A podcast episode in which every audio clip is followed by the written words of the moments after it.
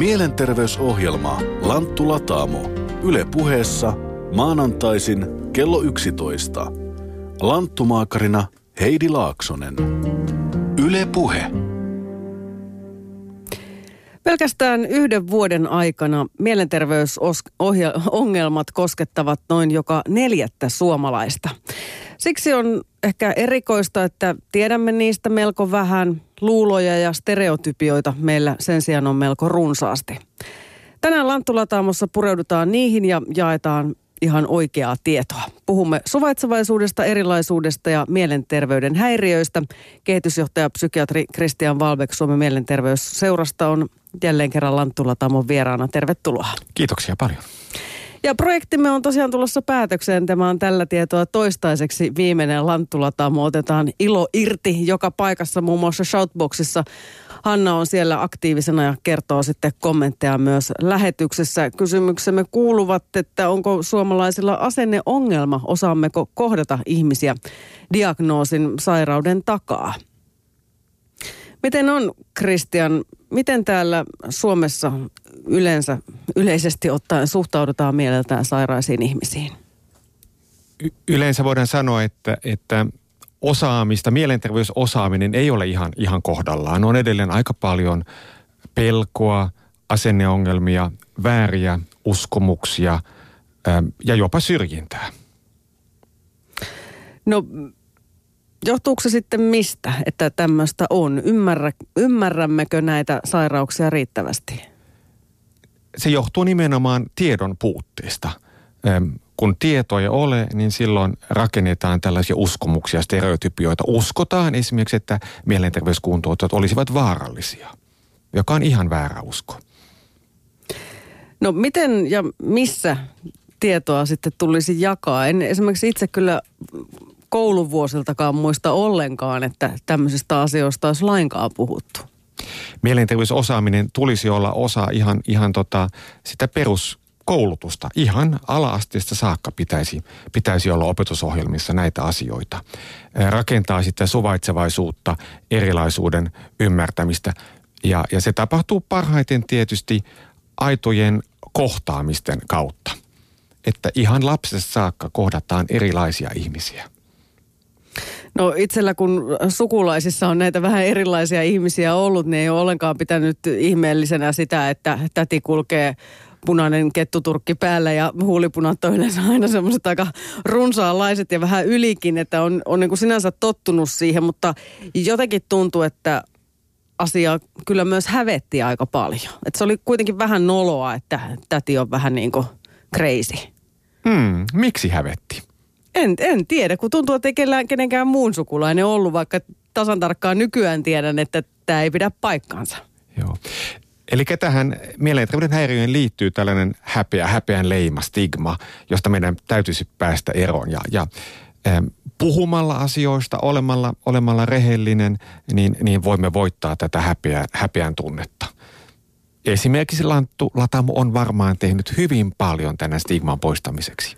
Toivottavasti se on ollut tarkoituksena tässä koko ajan.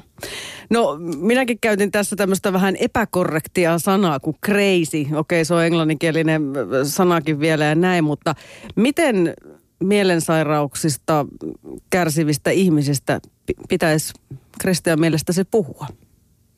Kunnioittavaan sävyyn totta kai. Kunnioittavaan sävyyn ja tietysti valita sellaisia, sellaisia sanoja, jotka ovat, ovat kunnioittavia. Mielenterveyskuntoutuja on, on ihan, ihan hyvä sana. Voi minusta myöskin käyttää vahvoja sanoja. Miksei voisi myöskin puhua hulluista ottamalla nämä, nämä sanat tavallaan uudestaan haltuun ja normalisoimalla niitä, niin, niin voidaan myöskin vähentää ennakkoluuloja. Esimerkiksi sanotaanko sellainen sana kuin homo, niin se on ollut joskus haukkumasana. Ehkä se nykyään, eh, sitä ei enää sillä tavalla voida käyttää haukkumasanana, mikä on hyvä kehitys. Ja on se varmaan niinkin, että jos pyritään ihan valtavasti johonkin semmoiseen poliittiseen korrektiuteen, niin sitten siitä saattaa tulla semmoista vähän himmailua, joka sitten haittaa juuri sitä todellista kohtaamista. Joo. Esimerkiksi Tanskassa tämä mielenterveyskuntoutujien oma järjestö, heidän niin kuin oikeuksinsa, oikeuksinsa niin kuin vahvistamiseksi, se, sen nimeä, nimeä on, on toi hullujen vapautusliike. mikä on ihan hyvä nimi. No onko meidän asenteet yhtään tässä historian saatossa muuttuneet? Samalla kun kysyn tätä, niin tiedän, että on, koska teemalta on tätä hulluuden historia sarjaakin esimerkiksi katsonut ja sehän on ennen muinoin ollut aikamoista meininkiä, eikä ennen muinoin tarkoita välttämättä kuin joitakin vuosia, vuosikymmeniä taaksepäin. Kyllähän kehitys on mennyt, mennyt oikeaan, oikeaan suuntaan, myönteiseen suuntaan. Yhä useampi hyväksyy, että mielenterveyskuntoutujat ovat, mielenterveyskuntoutuja on yksi meistä. No miten sitä tietoa sitten, sanoitkin tuossa, että pitäisi olla enemmän tämmöisiä kohtaamispaikkoja, mutta ja kouluissa, pitäisikö se niin kuin opetusohjelmaa sitten saada, että meidän nämä asenteet muuttuisi? Kyllä, kyllä pitäisi olla ja, ja, ja miksei eh, myöskin kokemusasiantuntijat, ihmiset, jotka ovat itse kokeneet mielenterveysongelmia ja selvinneet niistä, voisivat jopa käydä koulussa kertomassa, millaista on olla psykoosissa ja miten siitä pääsee taas jaloilleen. Tätähän tehdään paljon esimerkiksi alkoholistit, entiset alkoholistit tai, tai vaikkapa huumeiden väärinkäytöstä selvinneet, niin kiertävät kouluissa. Itsekin olen joskus yläasteella ollut kuuntelemassa tämmöistä puheenvuoroa, että sitä jo käytetään, niin miksipä ei tässäkin yhteydessä. Ihmisten omat kokemukset mielenterveyden häiriöstä ovat valtava resurssi, jota meidän pitäisi ottaa paljon enemmän käyttöön sekä palveluiden suunnittelussa, että niiden toteutuksessa, että, että arvioinnissa. Tällaista vertaistukeakin pitäisi olla paljon enemmän tarjolla, koska se on, moni on kertonut, että, että, että vertaistuki on merkinnyt hänelle paljon enemmän siinä parannumisprosessissa kuin ammattilaisten antama apu. Shoutboxissa keskustelu käy aika vilkkana. Täällä ollaan vähän sitä mieltä, että pääsairaudet on ihan sama asia kuin mitkä tahansa sairaudet ja että normaaliuden kriteerit on kyllä härmälässä liian tiukalla. Christian Valbeck, mitä sanot tähän? Viiraako lähestulkoon kaikilla jossain vaiheessa päässä, päästä, siis oikeasti puolella meistä jossain vaiheessa elämään saa jokin ongelma? Ky- ky- kyllä, ja tässä tietysti täytyy harrastaa vähän itsekritiikkiäkin, että, että onko tämä meidän diagnostinen järjestelmä nyt ihan, ihan kohdallaan, kun niin monelle ihmiselle annetaan diagnoosia. Itse asiassa onko, onko nämä diagnoosien käyttö itse asiassa kaventaneet meidän käsitystä normaaliudesta, mikä olisi, on huono asia. Niin, koska kyllähän siis lähtökohta myös tälle ohjelman tekemiselle oli yksi se havainto ja ajatus siitä, että miten voi olla, että todella nuoret ihmiset laitetaan eläkkeelle jo parikymppisenä ja he eivät meinaa saada mitään työtä, he eivät pääse sitä oikein ikinä jaloilleen, että ei se, ei se voi näin mennä. Se ei ole yksilölle hyvä eikä se ole yhteiskunnalle hyvä, että, että suljetaan ulkopuolelle tämän eläke, eläkemekanismin kautta. Eli itse asiassa pitäisi pyrkiä sellaisen niin osallisuuteen, että, että, että jokaiselle olisi roolinsa tässä yhteiskunnassa jotakin järkevää tekemistä. Se myöskin tukisi sitten sitä mielenterveyttä, että, että, että saa tehtävän ja roolin, joka tuntuu merkitykselliseltä. Sitä me kaikki tarvitsemme. Niinpä. Kuunnellaan seuraavaksi skitsofreniaa sairastavan Tomin ajatuksia ja kokemuksia omasta sekä myös sitten ystäviensä sairaudesta. Yle Puhe. Kerroksä ihmisille yleensä, että sä sairastat skitsofreniaa? En kerro. Mikset? Niin, en, en kerro skitsofreniasta, jos, en, jos arvioin, että siitä ei ole työnteos haittaa ja se ei vaikuta mihinkään, niin en koe, että se olisi tarpeellista kertoa, koska se ei mun elämässä niin kuin näy juuri mitenkään sitten, tai työnteossa ja missään. No haittaako tämä sairaus sun elämää jollain tavalla? No, joskus. Et, se vaikka niin lääkehoito, mikä pitää tasaisena, niin siinä jonkinlaisia vaihteluja kausia ja sellaisia sitten joskus. Niin, kyllä se vä- ja väsyttävä lääkitys ja näin. Mutta jos ajattelet elämää ennen ja jälkeen sairauden, niin onko asiat muuttunut? Miten paljon? Niin kuin ennen ja jälkeen diagnoosin. Niin. niin. se on niin kuin kaveripiiri on erilainen ja, ja niin kuin on, on se vaikuttanut, että kaverit on kanssa niin kuin hulluin. Vi- Vitsailetteko te paljon teidän sairauksistanne? No kun mulla, mulla ei ole silleen kovin, kovin tai mä en ole niin pahasia maassa kuin jotkut, joillakin on niin tosi vaikeat ja, ja esimerkiksi työllistyminen on tosi hankalaa, hankalaa jos sattuu olemaan vielä muita sairauksia jotain ja se niin kuin oikeasti niin kuin Näkyy. näkyy, näkyy ja tuntuu silleen, että esimerkiksi puhuminen voi olla vaikeaa ja kaikki tällainen, niin, siitä, niin kuin melkein mikä tahansa työteko, opiskelu, kaikki tällainen voi olla tosi vaikeaa. Kyllä me tällaisista on puhuttu jo. Mutta sä oot pystynyt tekemään siis molempia töitä ja opiskeluja ja sit sä oot myös isä. Kyllä joo, että tota, kohta kuusivuotias tytär on ja, ja hyvin on pärjätty. Pärjätty siinäkin omat haasteensa. Lapsi, kaikki, kenen lapsi on, niin tietää, tietää että ei se ole. Mutta sairaus siihen ei ole, ei ole juurikaan vaikuttanut. Että se on, niin kuin, mä oon tehnyt töitäkin, mutta esimerkiksi kun ei ole niin kuin ennen sairastumista saanut valmista koulutusta. Ja tota, sitten niin kuin, sen jälkeen on sitten ollut haastavampaa, haastavampaa kuin on lääkitys ja kaikki. Että tota, ja muisti tietenkin hiukan kärsinyt sitten niin aikojen saatossa. Niin, niin on vaikeampi ja joutuu niin kuin tekemään enemmän töitä. Sellainen. Mutta koetko sä, että niinku yhteiskunnan puolelta olisi niinku ihan samanlaiset mahdollisuudet toteuttaa itseensä, vaikka onkin tällainen diagnoosi, kuin jos ei ole? No se on toisaalta niinkin, että, että kamalasti on ihmisiä, kenellä ei sitä diagnoosia ole, vaikka ne sen varmasti helposti saisivat, kun vähän kuulusteltaisiin.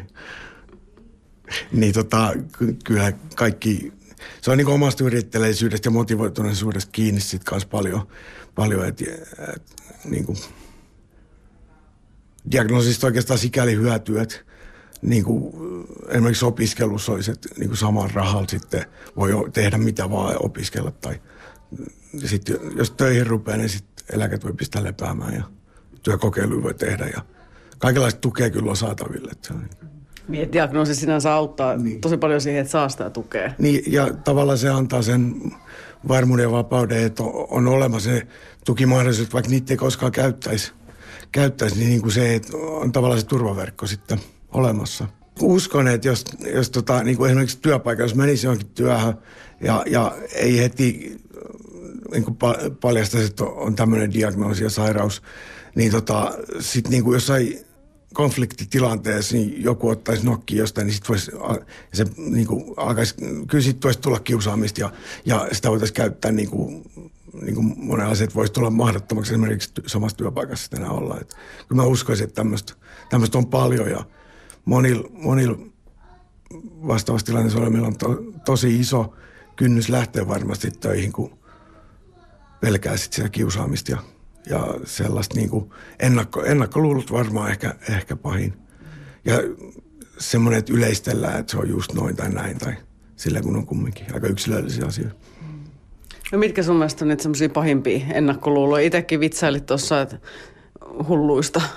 Niin on mun, joo, mä, niin hullut, sä, tai kaikki, kenen on diagnoosin, saa sanoa hullu, hulluksi, että, että Muut ei. muut ei saa sanoa. Se, siinä on, välillä oli silleenkin, että sit niinku oli kauhean ymmärtäväistä kaikki mielensairauksia kohtaan. Mutta se, se ei vissi nyt enää ole ihan niin pinnalla silleen, silleen tai trendinä ymmärtää mielensairauksia. Että tota, se on vähän sama kuin rasismi oikeastaan, tuo ennakkoluuloisuus niin kuin mielenterveyksiä kohtaan. Että et sitä on, on ja, ja ei ole. Et ei kaikille. Et nykyään kumminkin on tietoa paljon enemmän ja, ja pystytään ymmärtämään, että mielisairaus ei välttämättä ole niin kuin joku kouluammuskelija tai, tai, tai mitä niin kuin tulee, niin kuin helposti tulee tota, skandaalihakuisessa mediassa tulee esille, esille tota, kaikenlaisia tämmöisiä ääritapauksia. Että tota, niin mitä, oikeastaan ajatus vähän nyt karkas, mutta Niin, mutta siis se, että yksi ennakkoluulo on se, että jos sairastaa skitsofreniaa, niin on jotenkin vaarallinen. Niin, se mun mielestä ei pidä paikkansa, että mulla on tosiaan, ootas, 14, 15 vuotta sitten saanut diagnoosia. Mä en ole koskaan ollut vaarallinen ja mä en tiedä yhtä mun kaveri, ketä olisi ollut vaarallinen. Mä tunnen niin kuin kumminkin sit läheisesti kymmeniä vastaaville diagnooseille. että Se on niin kuin. Mutta laiska, laiskaksi saattaa tulla esimerkiksi, ne kynnykset niin kuin työelämään lähtö kasvaa, niin, niin helposti jättäytyy pois siitä, valta, siitä normaalista elämästä, siitä kelkasta. Et, et siitä tulee sitten kaikki muitakin ongelmia, on, on alkoholiongelmia, kaikki sitten tulee, kun syrjäytyy. Siitäkin syrjäytymisestä kaikesta nykyään enemmän tietoa, tietoa niin sitäkin sitten jollain keinoin sitten. Mutta aina mennään yleensä budjettikysymyksiin, ettei voida tehdä niin paljon.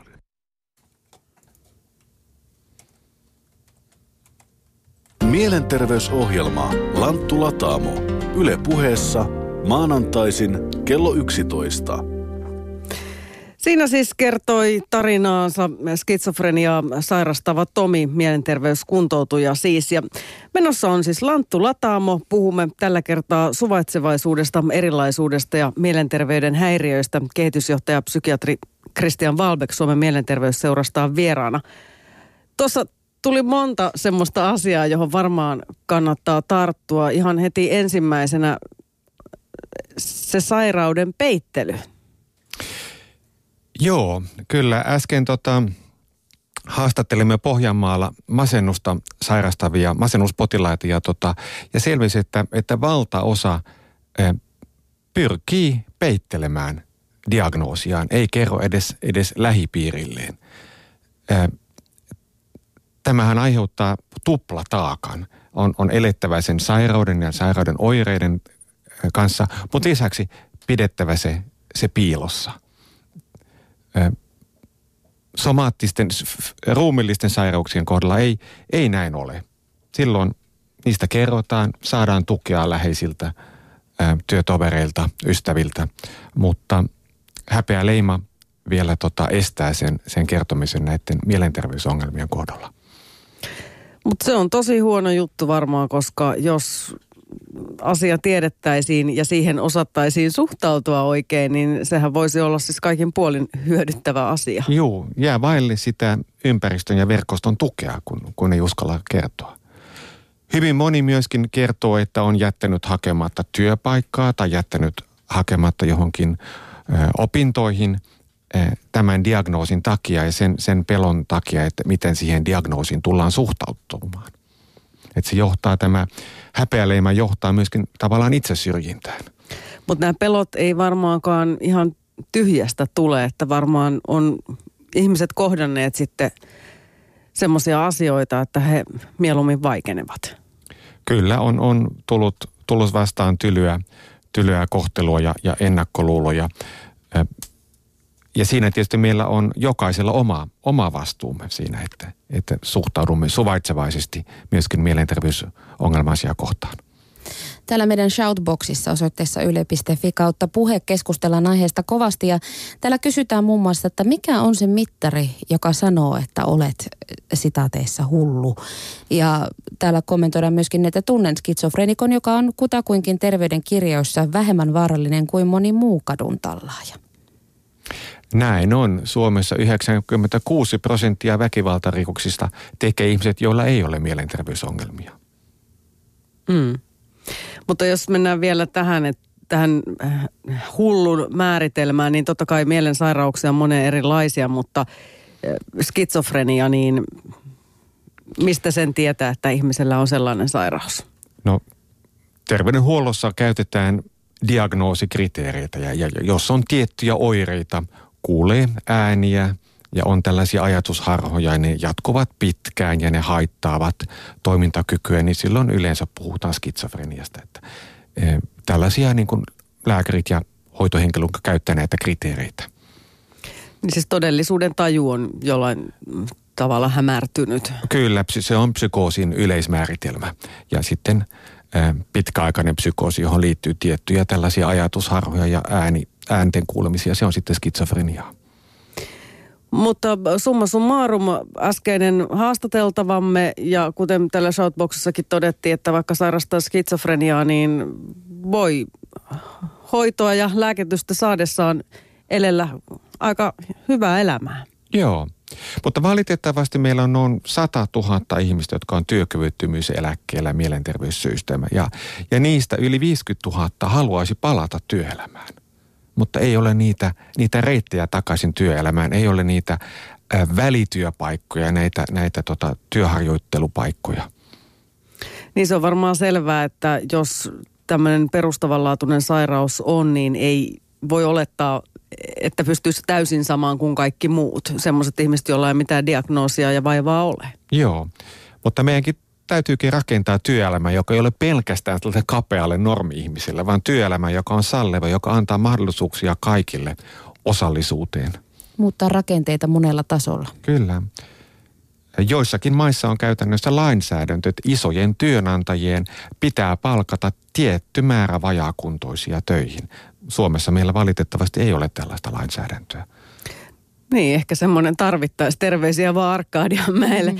Tota, koska tässä tullaan kuitenkin siihen, että on äärimmäisen kallista, että meillä on, ja siis inhimillisesti väärin, että meillä on valtava joukko ihmisiä, jotka eivät pääse tästä yhteiskunnan toiminnasta ja työelämästä osallisiksi. Hmm. Ja, ja, ja lisäksi psykiatrina mä katson asioita niin kuin mielenterveysnäkökulmasta. Useimmiten on kuitenkin parempaa mielenterveydelle saada olla mukana työyhteisössä kuin se, että joutuu ulkopuolelle. Niinpä. No miten sitten tämä vaarallisuus? Mistä, mistä meille on tullut semmoinen käsitys, että mielenterveyden ongelmista kärsivät ihmiset ovat vaarallisia, siis muille? Joo, joskus on, on ehkä vaikea ymmärtää, että on myöskin pahuutta ja väkivaltaa ihmisessä, joka ei liity mielenterveysongelmiin.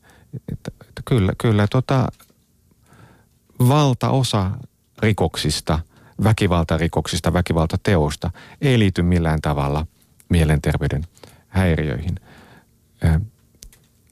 Mutta sitten joskus, varsinkin jos, jos mielenterveysongelmiin liittyy myöskin päihdeongelmaa, niin, niin saattaa olla sellaista impulsiivista väkivaltaisuutta ja ehkä sitä sitten uutisoidaan niin näkyvästi, että, että syntyy sellainen vaikutelma, että, että mielenterveyden ongelmiin liittyisi väkivaltaisuutta, mikä ei siis pidä paikkansa. On tietysti väkivaltaisia ihmisiä, joilla on mielenterveysongelmia, mutta on, on väkivaltaisia ihmisiä, joilla ei ole mielenterveysongelmaa paljon enemmän.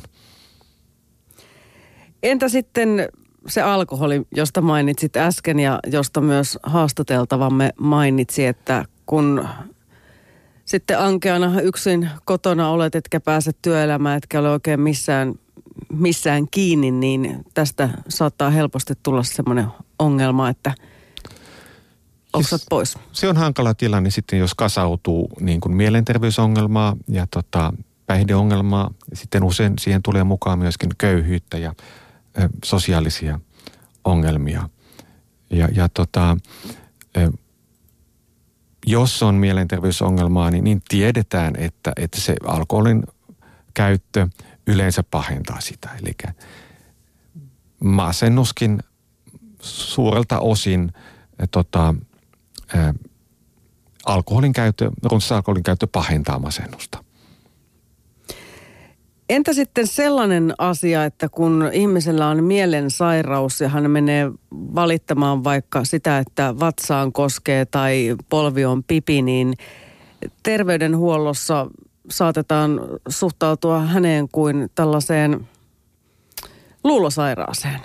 Joo, tämä on, on todella suuri ongelma, ettei oteta oireita todesta, jätetään tarpeellisia tutkimuksia tekemättä.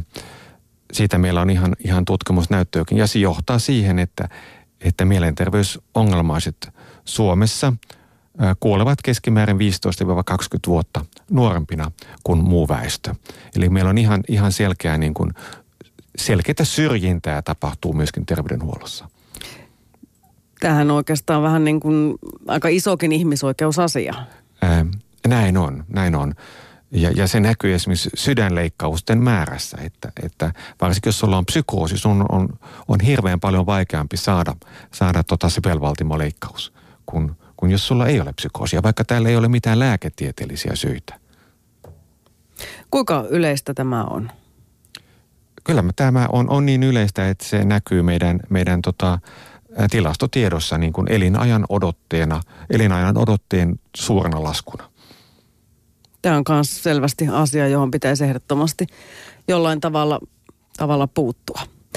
No Christian Valbeck, tukiverkkoja on, totesi myös haastateltavamme. Oletko samaa mieltä? Olen samaa mieltä ja oli, oli mukava kuulla, että, että vertaistukea on, on varsinkin löytynyt ja että he ovat ottaneet tämän hullu, hullu sanan niin kuin luovasti äh, käyttöön ja, ja tota, ehkä poistaneet vähän sitä häpeäleimaa siitä sanasta. Se on juuri näin pitää olla. Mustaa huumoria. Kyllä. Mm. Mutta ylipäätään, jos ajatellaan näitä ennakkoluuloja mielenterveyskuntoutujia, mieleltään saira- sairaita ihmisiä kohtaan, niin siinä vaiheessa, kun ihminen on sairastumassa, alkaa ehkä se todellisuuden taju hämärtyä, niin tämmöiset ennakkoluulot ja toisten ihmisten pelko, niin varmaan tekee entistä pahempaa. Kyllä, ja, ja se myös on usein esteenä niin kuin avun hakemiselle – koska koetaan, että, että, että jos hakee apua, niin joutuu myöntämään, että, että kuuluu tähän syrjittyyn joukkoon. Eli, eli tämä häpeä leima on itse asiassa erittäin hankala senkin takia, että ihmiset tulevat liian myöhään sitten hoitoon. Esimerkiksi psykoosissa meillä on viive, jopa noin kahden vuoden viive niistä oireista ennen kuin ihminen sitten hakeutuu hoitoon. Se on aika pitkä aika. Kyllä.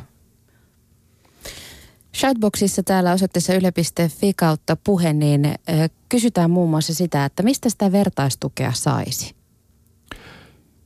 Monella paikakunnalla toimii mielenterveyskuntoutuin omia järjestöjä, jotka järjestävät tapaamisia, päivätoimintaa. Mutta toivoisi, että myöskin itse terveydenhuollossa yhä enemmän käytettäisiin kokemusasiantuntijoita niin kuin vertaistuen antajina. Et, et mun mun tota, unelma on, että, että jonakin päivänä jokaisella osastolla olisi palkattu kokemusasiantuntija, joka, joka niin kuin olisi siellä äm, vertaistukea tuottamassa. Ja myöskin ehkä tulkkina siellä niin. Niin kuin potilaan ja terveydenhuollon välissä kertomassa Kyllä. asioista niiden oikeilla nimillä molempiin suuntiin. Kyllä. Ja niin kuin Hanna huomautti tuossa vähän aikaisemmin, että kun on tämmöisiä parantuneita alkoholisteja ja narkomaaneja kertämässä kouluissa, niin miksei sitten tosiaan myös mielenterveyskuntoutujia, että nämä tarinat saattaisi olla lapsille ja nuorille niin hyvinkin avartavia. Mutta edistystä kyllä, kyllä tapahtuu. Meillä on yhä enemmän aktiivisia kokemusasiantuntijoita. Mä tiedän, että joidenkin sairaaloiden johtoryhmissä on nyt mukana mielenterveyskuntoutujia. Ja kuulemma keskustelut siellä johtoryhmässä ei ole koskaan ollut niin asiallisia kuin nyt, kun siellä on mukana itse asiakkaat, itse kuntoutujat.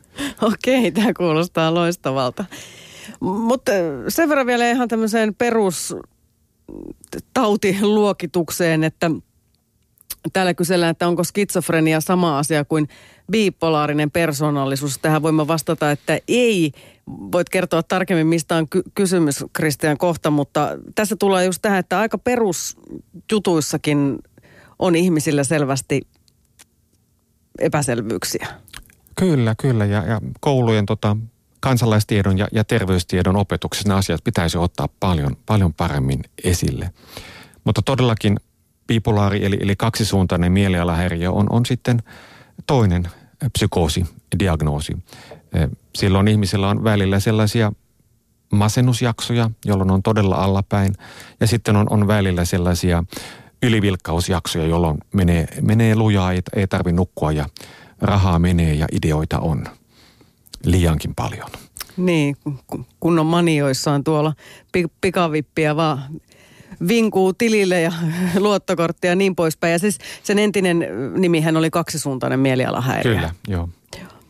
Mutta kun tässä mietittiin sitä, että mistä sitä vertaistukea saa, niin kuunnellaan seuraava insertti. Siinä mielenterveyskuntoutujat Sirja Allan ja Lasse kertovat Mikko Jylhän haastattelussa omasta sairaudestaan ja kuntoutumisestaan. He kaikki ovat aktiivisia mielenterveyskuntoutujien yhdistyksessä Majakassa. Mun nimi on Sirja, mä olen 40. Ja totani, mun tausta, miten mä nuorena, mm, mun mielenterveys hieman niin kuin oireili.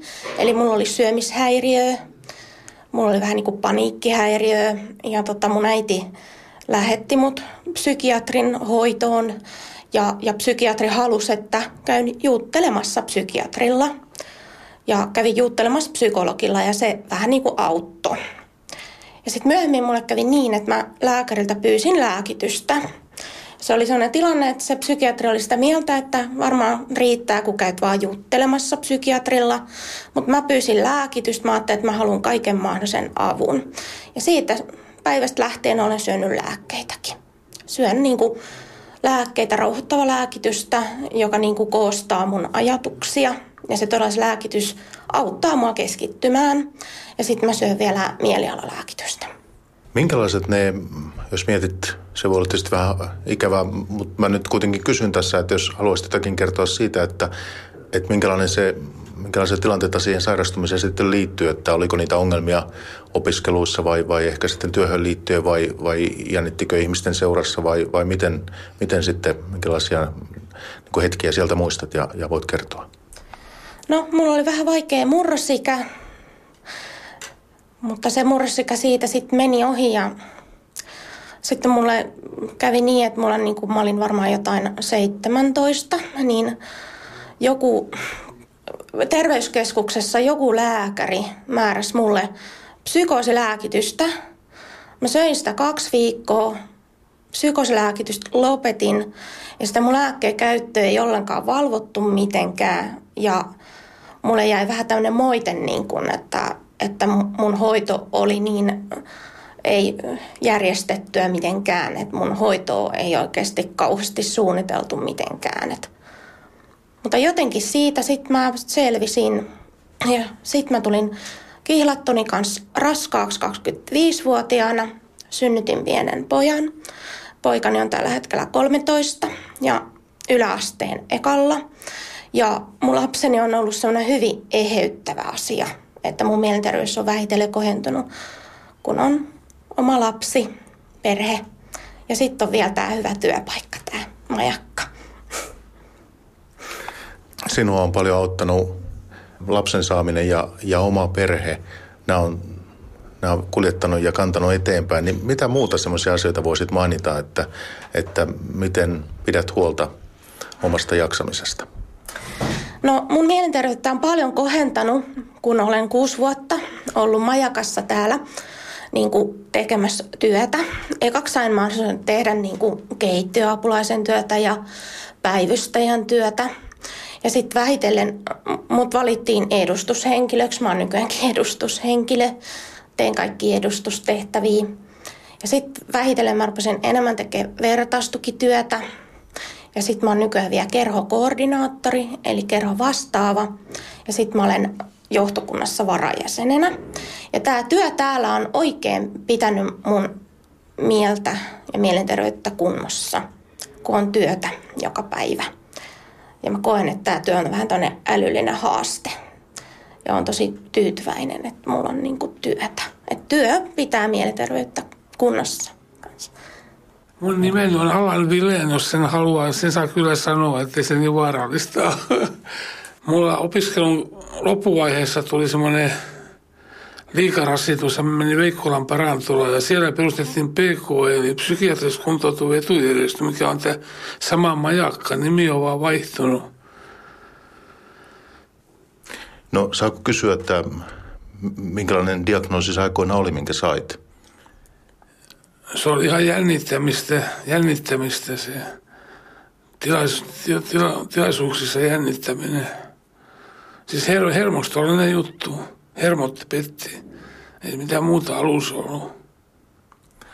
Sinulla on nyt kertynyt kokemusta, kokemusta vuosien mittaan tästä työstä ja, ja tietysti oma elämäkokemus, niin äh, minkälaisia asioita olet huomannut, että mitkä sitä omaa jaksamista auttaa, omaa hyvinvointia? No tärkeää on se, että jää sinne kotiin, eikä varsinkaan ei saa mennä kyllä päivällä nukkuukaan. se on lopun alkua. Mä, mullakin oli, mä olin päiväosastolla, niin tahto olla, että mä saanut itsestäni irti, enkä mä sitten paljon miksikään tullut. Sitten vasta kun mä oivalsin itse, että, että täytyy ruveta harrastamaan, mä menin työväopistolle, semmoinen teatteritietopiiriin kuuntelemaan teatterialan ihmisiä. Mä oon Lasse ja vähän päälle nelikymppinen ja oikeastaan psyyken asiat tuli tuossa kolmekymppisenä. Olin just saanut valmistunut ammattiin, niin työelämässä alkoi tulla vähän rankempaa ja sitten tuli tämmöisiä psykoottisia juttuja, että joudun tota, ensimmäisen kerran sairaalaan ja sitten tota, muutaman kuntoutusjakson jälkeen sitten todettiin, että ei se välttämättä se työelämän palu, palu enää sitten onnistu, niin kuntoutusosastojen ja erilaisten kuntoutustukipäätösten jälkeen, niin sitten tuossa viisi vuotta sitten niin tuli eläkepäätös. Että, tota, aika, aika, aika, aikaisessa vaiheessa ohjannut tänne majakkaa ja on tyytyväinen, että tässä alussa oli, kun oli, hain sitä päivärytmiä, kun ei ollut oikeastaan muuta, niin oli paljon kerhoja ja ohjelmaa ja oli paljon tekemistä ja sitten tapasi tätä semmoista, niin jos puhutaan paljon vertaistuosta, niin vertaisia ihmisiä, joiden kanssa pystyy jakaa kokemuksia ja tuntuu, että ei ole niin yksin näiden, yksin näiden ongelmien kanssa, niin se tuntui tosi tärkeää. Ja tota, oikeastaan nuorempana oli aika vieraat asioita, mutta nämä mielen asiat, mutta ei ne nyt enää tunne silleen pelottaviltakaan, mikä ehkä aluksi, aluksi saattoi tuntua, että Tätä saattaisi tuntua pelottavalta, jos on psyykeongelmia, että pitää huolta omasta lääkityksestä ja uh, hoidosta ja terapiasta, niin kyllä pystyy elämään ihan tasapainosta elämää. Mielenterveysohjelma Lanttu Lataamo. Yle puheessa maanantaisin kello 11. Edelleen olivat äänessä mielenterveyskuntoutujat Sirja Allan ja Lasse Mikko Jylhä kävi tapaamassa heitä tuolla mielenterveyskuntoutujien yhdistyksessä Majakassa. Tässä tuli vähän esille se, että on hyvä, että elämässä on sellaisia asioita, jotka kantavat, kuten perhettä ja sitten harrastuksia ja työtä. Se, ettei jää mihinkään sänkyyn makaamaan. Christian Walbeck, näkö on ne asiat, jotka kantavat mielenterveyskuntoutujaakin? Kyllä, on tietysti yksilöllistä, mitkä ne asiat on, mutta tänä päivänä ymmärretään yhä, yhä paremmin, että se toipuminen ei välttämättä ole, ole tällainen lääketieteellinen toipuminen se, että, että oireet häviää, vaan toipuminen tarkoittaa sitä, että ihminen näistä oireistaan huolimatta voi elää täysipainoista, laadukasta elämää, sellaista elämää, jota hän itse haluaa. Mutta lääkitys on selvästi monille ehdoton edellytys siihen, että pystyy elämään jotenkin tasapainoisesti, vaikkei se varsinaista psyykkistä sairautta tietenkään paranna. Tiedetään, että, että joissakin, joissakin tapauksissa, varsinkin jos on, on, on psykoosi tai uusiutuva psykoosi, niin, niin lääkitys on, on tärkeä osa hoitoa. Myöskin masennuksessa – kaksisuuntaisessa mielialahäiriössä lääkitys, lääkitys on, on tärkeä, mutta on myöskin monia diagnoosia, joissa lääkityksestä ei ole, ei ole niinkään paljon apua, kuten esimerkiksi ahdistushäiriöissä. Shoutboxissa kysytään, että miten normaalit ups and downs muuttuu bipolarisuudeksi. Kysymys, kysymys kuuluu, mistä sen tietää, että olisikin asiaa pian lääkäriin? Sen tietää siitä, että absent ja downsit on, on nämä alakulojaksot ja nämä vauhdikkuusjaksot ovat niin voimakkaita, että ne haittaavat elämää, haittaavat työntekoa tai opiskelua ja kestävät pitkään, kestävät yli kaksi viikkoa, niin, niin, niin silloin on hyvä hakea apua. Tietysti meillä jokaisella on huonompia päiviä ja, ja parempia päiviä. Se kuuluu, se kuuluu elämään eikä ole vielä mikään diagnoosi. Ainakaan toistaiseksi onneksi. Niin, ehkä me yritetään nyt sitä, että ei tarvitse niinku lisää diagnooseja kehitellä tähän näin. Mutta siis se on, ne on todella käsitykseni mukaan melkoisen pahoja nämä jaksot sitten, että ihmiset voi olla tuolla tiellä tietämättömillä, voi jäädä pienet lapset sinne kotiin toisen puolison kanssa ja kaikki, kaikki rahat menee ja vedetään päihteitä ja tehdään ties, ties mitä ja sitten kun tulee se masennusjakso, niin ei pääse sängystä siis lainkaan ylös. Niin, yleensä mania-jaksossa niin, niin kyllä, kyllä sotkee omat asiansa ja, ja katuu jälkeenpäin. Menossa on siis tällä erää viimeinen Lanttu Lataamo. Meillä on noin varttitunti aikaa vielä jutella suvaitsevaisuudesta, erilaisuudesta ja mielenterveyden häiriöistä. Kehitysjohtaja psykiatri Christian Valbeck Suomen mielenterveysseurasta on täällä studiossa vieraanamme. Kannattaa kysellä Shoutboxissa yle.fi kautta puhe nettiosoitteessa, mikäli kysyttävää tai kommentoitavaa tähän aiheeseen on. Hanna ottaa sieltä kommentteja ne vastaan. Ja kysyn semmoisen kliseisen kysymyksen, joka mielestäni ehkä kuitenkin täytyy kysyä ja käydä läpi, koska se liittyy tähän häpeä-asiaan, josta on jo muutamaan ker- kertaan tässä lähetyksessä puhuttu. Eli onko sairastuminen heikkoutta? Sairastuminen ei ole heikkoutta. Kaiken, kaikenlaiset ihmiset sairastuvat. Älykkäät ja vähemmän älykkäät, rikkaat ja köyhät, vahvat ja heikot. Eli se ei ole, se ei ole heikkoutta mielenterveysongelmaiset ovat kuin yksi meistä. Se voi tulla jokaisen kohdalle. Kuka sitten sairastuu? Eli kaikenlaiset ihmiset, mutta jos mietitään vähän niitä mielenterveyttä suojaavia seikkoja, tekijöitä ja sitten niitä, jotka mahdollisesti tätä terveyttämme, mielenterveyttämme jotenkin uhkaavat, niin mitkä sellaisia ovat? Se tiedetään, että, että turvallinen kasvu ja, ja kehitysympäristö suojaa mielenterveysongelmilta, kun taas sellainen ympäristö, jossa esimerkiksi joutuu kiusatuksi tai jollakin tavalla laiminlyödyksi, niin, niin, tota, niin se on, on riskitekijä. Sitten tiedetään, että, että päihteiden, alkoholin ja huumeiden käyttö on, on sellainen ä, riskitekijä myöskin. Kun taas suojatekijänä on sitten tällaiset tavanomaiset, terveelliset elämäntavat nukkuminen, liikunta, mm, stressinhallinta on, on, on tärkeitä suojatekijöitä. Että me voimme jokainen tehdä, tehdä paljon oman mielenterveytemme hyväksi. Ja, ja tiedetään nykyään, että siis masennuksesta suurin osa olisi ehkäistävissä oikeilla elämäntavoilla, oikealla niin kuin tuella. Okei. Se on aika lohdullista myöskin. Niin on. Kyllä.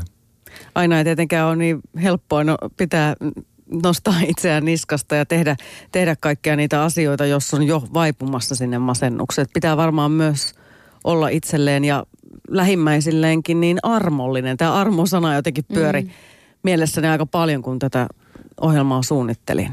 Joo, sitten kun masennus on jo, on jo iskenyt, niin, niin silloin, silloin tota, pitää sallia itselleen myöskin se, se, se lepo. Että nämä on enemmän siinä, siinä vaiheessa ennen kuin masennus tulee, niin, niin silloin voi niin kuin omalla elämäntavoillaan kyllä, kyllä välttää niitä masennusjaksoja. Miten sitten sosiaaliset suhteet ei ole varmaankaan hyväksi ihmisen mielenterveydelle, jos hän jää yksin? Ei, me tiedetään, että sosiaaliset suhteet ovat erittäin tärkeitä ja, ja tota, tiedetään myöskin, että, että mielenterveyskuntoutilla on suuri vaara jäädä yksin, että heitä ei moikata, heiltä ei kysytä kuulumisia – vaikka muulta naapurilta kysytään. Ja, ja tämä olisi asia, josta meidän pitäisi päästä niin kuin eroon, että, että mielenterveyskuntoutuja tulisi kohdella kuin ketä vaan kunnioittavasti ja, ja tota, kysellä kuulumisia ja, ja jutella. Se on, on, on heille tärkeää olla osa, niin kuin meille kaikille on tärkeää olla osa meidän yhteisöä. Niinpä. Ja pyrimme luomaan sellaisia areenoita, jossa tämä olisi, olisi, olisi mahdollista. On, on elokoluja, on päiväkeskuksia, mutta meillä on aika vähän sellaisia paikkoja, jossa ihmiset, joilla on mielenterveysongelmia ja ihmiset, joilla ei ole mielenterveysongelmaa, voisivat kohdata. Luontevasti. Aivan. Luontevasti. Nyt täällä Helsingissä muun muassa Majakka-yhdistyksen kanssa pyrimme, pyrimme tästä Lapinlahden sairaalasta luomaan sellainen uusi, uusi keskus, jossa niin olisi kulttuuri- ja mielenterveyskeskus, joka olisi sellainen areena, jossa ihmiset voisivat tavata. Okei, koska tämmöinen hanke mahdollisesti saadaan aikaiseksi? Hanke on jo alkanut, mutta milloin me, milloin me saadaan, saadaan ne tilat käyttöön sitten eri asia. Mutta tällainen diagnoosivapaa vyöhyke tarvitaan Helsinkiin. No niin, eli niin kuin hullujen ja kaikkien vapautusliike sitten vai? Kyllä. Jokuhan muuten tuolla Shoutboxissa heitti semmoisenkin haasteen tänne Yleisradion suuntaan, että tännehän voitaisiin kans ottaa joku X määrä hulluja hommia, niin. niin kuntoutujia hommia. Mikä jottei täällä vajakuntoisia kyllä työskenteleekin jonkin verran hmm. erilaisissa tehtävissä. Joo, viedään, viedään viestiä yläkertaan vaan mm-hmm. eteenpäin. No sitten se mielekäs tekeminen, siitä nuo mielenterveyskuntoutujatkin tuossa puhuivat aika paljon, että se on ihmisen oman tunnon arvolle ilmeisen tärkeää, että on, on jokin paikka, on jokin, jokin tehtävä elämässä. Kyllä, kyllä tiedetään, että, että työ ei ole pelkästään työtä, vaan se on myöskin oman arvon tunnetta, se on myöskin työkavereita, se on äh, ohjelmaa arkeen, tukea siihen, siihen arkeen tulee, tulee työn kautta. Työ ei ole siis pelkästään niin kuin sitä, että me saamme palkkaa siitä, vaan se on, on paljon enemmänkin meidän elämässämme. Ja sen takia juuri se, että myös vajakuntoisille olisi enemmän niitä työpaikkoja, niin sehän todennäköisesti lisäisi aika paljon tätä onnellisuutta suomalaisessa yhteiskunnassa, jos tähän asiaan panostettaisiin. Kyllä. Ja Suomen on, on, onkin syntynyt klubitaloja ja erilaisia päivätoimintakeskuksia, jo, jossa niin kuin pyritään tukemaan niihin askelmiin, jotka, jotka veisivät sinne työelämään. Mutta nyt mä sanon, että haaste on kyllä nyt, heitän kyllä haasteen sinne niin kuin työnantajien puolelle. Että myöskin työnantajilta pitäisi niin kuin nyt ö, löytyä tätä tahtoa luoda sellaisia työpaikkoja, jotka, jotka sopivat mielenterveyskuntoutujille. Kuinka paljon siinä auttaisi semmoinen valtiollinen päätöksenteko? Aikaisemmin sanottiin, että pallo myöskin sinne Arkadianmäelle. Ja vuoden päästä on eduskuntavaalit, niin voisiko tässä olla joku yksi tällainen myöskin niin sanottu äänestystäky, että ajaa agendaa siitä, että luotaisiin siltaa mielenterveyskuntoutujien ja toisaalta työnantajien ja toisaalta kaiken tämän kokonaisuuden välillä? Joo, kyllä mä, minusta tämä on poliittinen kysymys. Tämähän on myöskin, jos ajatellaan Suomen kestävyysvajetta – niin, niin, niin jos me saisimme suuri suurman osan mielenterveyskuntoista töihin, niin myöskin Suomen kestävyysvaje siinä kyllä vähenisi aika tavalla. Että tämähän on myöskin kallista, kun on 100 000 henkilöä, alle 65-vuotiaista henkilöä työelämän ulkopuolella tämän takia. Aivan. Mutta tietysti jos aina ajatellaan vain kvartaaleja, niin silloin hetkellisesti kuntoutujien työllistämiseen varmaan menee rahaa ennen kuin se alkaa tuottaa sitä tulosta. Niin näähän on näitä ongelmia aina, mitä sitten tulee. Ö, sitten tuossa ihan, tai tätä häpeää asiaa ollaan kanssa tässä pyöritelty moneen kertaan, mutta kuinka helppoa sitten mielenterveyskuntoutujan on hyväksyä se oma identiteettinsä, että hän on sellainen kuin on? Se on tietysti nuorelle joskus haasteellista, koska esimerkiksi ammatinvalinnan suhteen se asettaa rajoituksia. Niin kuin haastateltava tässä kertoo, niin siis muisti saattaa, saattaa kärsitä. Ja, ja jos on esimerkiksi akateemisia opintoja haaveillut, niin, niin se voi jäädä pelkäksi, pelkäksi haaveeksi ja sitten joutuu niin kuin suuntaamaan u, elämänsä uudelleen. Et, et onhan siinä niin kuin haaste, kun oma, niin kuin, oma kuva muuttuu eh, radikaalisti. Eh, mutta siinäkin täytyy, täytyy muistaa, että tota, että se, että, että me olemme jokainen arvokkaita ja se, että, että kyllähän se on myöskin sellainen erilaisuus, jota pitäisi arvostaa, että, että on, on, tota, on herkkä ää, ja, ja tota, tiedetään, että psykootisuus liittyy myöskin sellaisiin esimerkiksi taiteellisiin lahjoihin, että siihen on myös kirjallisiin lahjoihin, että se on, siinä on myöskin tällaista niin kuin, tällaisia ulottuvuuksia. Shoutboxissa kysytään, että perhe kantaa, mutta missä vaiheessa perheen pitää pelastaa itsensä eikä sairasta? Lapsetkin alkaa jo oireilla. Täällä kommentoidaan sitä. Mitä, mitä ajattelet tästä kommentista? Joo, tästähän on ollut jonkin verran puhetta aikaisemminkin tässä – tässä ohjelmassa, mutta tota, tietysti vanhemmalla on, on vastuu lasten hyvinvoinnista. Jos tuntuu siltä, että lasten hyvinvointi kärsii, niin, niin tota, silloin ehkä pitää, pitää tota, asettaa lasten hyvinvointi etualalle. Shoutboxissa kysytään myös, että onko kuntoutuja pysyväkin identiteetti. Kyllä se kuntoutuminen joskus loppuu, mutta jos esimerkiksi sairastaa skitsofreniaa, niin se ei varmaan ihmisestä – oikein, oikein sillä koskaan lähde, vai voiko siitä parantua? Kyllä, skitsofreniastakin kin, kin voi parantua. Usein siinä 50 tienoilla niin oireilu jopa hieman vähenee sitten, jos on vaikka ollut aikaisemminkin hankalaa oireilua. Ja, ja skitsofrenia, skitsofrenia sairastavissakin noin kolmasosa on kuitenkin työelämään. Pystyy ihan, ihan normaaliin töihin. Että, että tota, kyllä kuntoutusprosessi on tietysti pitkä, mutta se jatkuu, voi jatkuu joskus läpi elämäänkin kyllä. Niin, aivan. Eli se voi olla pysyvä mm, olotila. Kyllä. Mutta siis tämäkin on hyvin toivoa antavaa, että tämmöisestä hyvinkin vakavasta mielenterveyden ongelmasta, sairaudesta, niin todellakin voi selviytyä ihan tasapainoiseen elämään. Joo, ja, ky- ja sitten on, on, jos puhutaan masennustilasta, niin masennustilastahan 90 prosenttiahan hän paranee ihan, ihan niin kuin puolen vuoden sisällä siitä, että, että, että tota, vaikka henkilö itse silloin masentuneena ei, ei sitä tahdo uskoa, että tästä vielä selvitään. Mutta miksi ihmeessä, tietenkin, että et ole oikea ihminen ehkä siihen vastaamaan, mutta kysyn nyt kuitenkin ääneen sen, että miksi ihmeessä sitten, jos näistä voi näin hyvin parantua, niin ihmiset laitetaan sairaseläkkeelle. Ihan siis jo tosi nuorena. Sitä minäkin, minäkin, minäkin kysyn. Se on, on varmaan siitä kiinni, että ei ole mitään muuta tarjota. Ei ole vaihtoehtoja ei ole sellaisia välityöpaikkoja, ei ole sellaisia niin kuin mahdollisuuksia tehdä jotakin, jossa otettaisiin huomioon tämä toimintakyvyn rajoite. Sieltä puuttuu aika iso, jos pitäisi sanoa lokero, niin sieltä väliltä, jos ajatellaan sairaseläkettä ja, ja kuntoutuja ja sitä sairastamista, niin Joo. se on aika käsittämätöntä kyllä, että se sieltä puuttuu. Ja tästä vaaliasiasta kun puhuttiin, niin tuli mieleen, että en kyllä muista, että oikein kukaan olisi näin missään vaale, vaaleissa lähtenyt niin kuin tällä mielenterveysteemalla yrittämään.